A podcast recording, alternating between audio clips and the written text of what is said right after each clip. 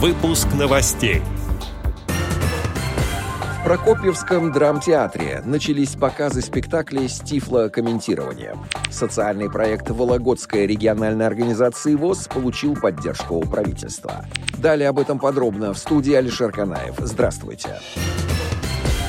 Социальный проект Вологодской региональной организации ВОЗ «Активность вопреки» стал победителем конкурса грантов правительства Вологодской области, сообщает Медиа ВОЗ по информации аппарата управления организации. Целью проекта является создание условий для реализации социально-реабилитационных адаптивных мероприятий физической культуры, доступных инвалидам по зрению.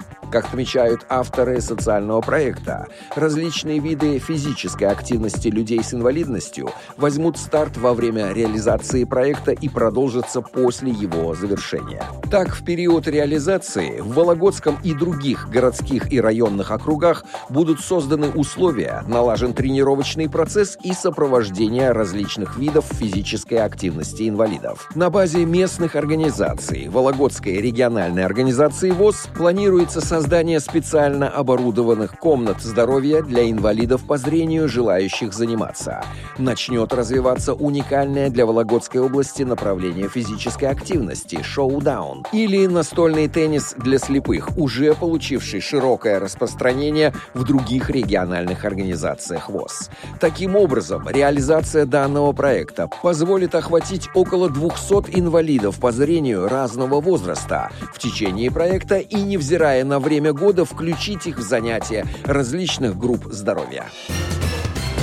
Как сообщает интернет-издание «Кузбасс-85», в Прокопьевском драматическом театре начались показы спектаклей с тифлокомментированием.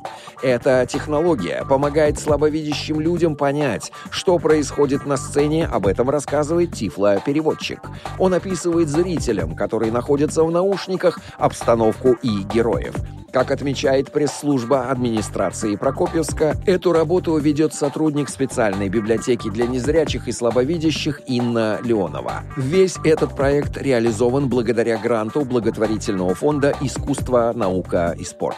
Пока состоялся первый показ. Всего в этом году организует шесть представлений для слабовидящих и незрячих людей. В следующем году число спектаклей планируется увеличить. Отдел новостей «Радиовоз» приглашает призывает к сотрудничеству региональной организации. Наш адрес новости собака радиовоз.ру. В студии был Алишер Канаев. До встречи на Радиовоз.